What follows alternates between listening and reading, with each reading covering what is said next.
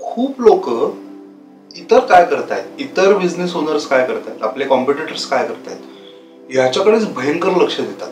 त्याच्या सोशल मीडियावरती पोस्ट कशा असतात? त्याच्या ऑफर्स काय आहेत? त्याच्याकडे कुठली डिश आहे? रेस्टॉरंट ओनर असतील कॅफेज असतील तर किती गर्दी आहे? एखादी सर्व्हिस असेल तर त्याचं एक्झॅक्टली क्लायंट्स कोण आहेत? त्याच्याकडे एम्प्लॉईज कोण कोण आहेत?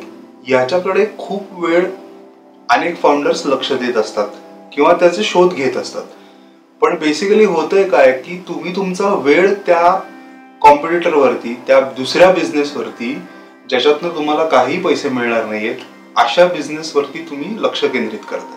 तर हा जो वेळ तुम्ही कॉम्पिटिशनबद्दल विचार करण्यात घालवताय किंवा ते काय करतायत ह्याच्याकडे लक्ष देऊन जो तुम्ही वेळ वाया घालवताय याच्याऐवजी तुम्ही तुमच्या कस्टमर्ससाठी काय करू शकाल?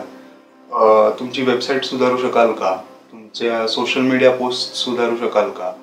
किंवा तुमचे जे एम्प्लॉईज आहेत किंवा तुम्ही ज्यांच्याबरोबर काम करता त्यांच्याबरोबर चांगलं रिलेशनशिप डेव्हलप होऊ शकेल का?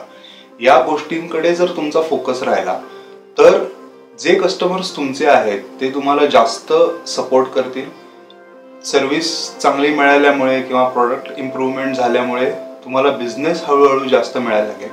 सगळ्यात मोठा ह्याचा बेनिफिट असा होतो की तुम्हाला रेफरन्सेस खूप मिळायला लागतात. म्हणजे जर छोटे बिझनेसेससाठी सगळ्यात महत्वाचं कॉम्पिटिशन किलर आहे वर्ड ऑफ माउथ म्हणजे काय आहे तर एखादा जर कॅफे असेल किंवा एखादं रेस्टॉरंट असेल तर आपण बऱ्याचदा मित्रमंडळींमध्ये ते स्प्रेड करतो की अरे इथे कॉफी छान मिळते किंवा इथे ह्या टाईपचा केक चांगला मिळतो.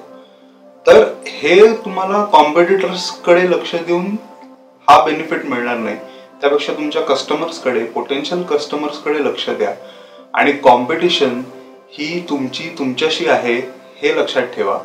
बाकी कॉम्पिटिशन काय करतंय हे त्यांच्या फाउंडर्सना बघू दे.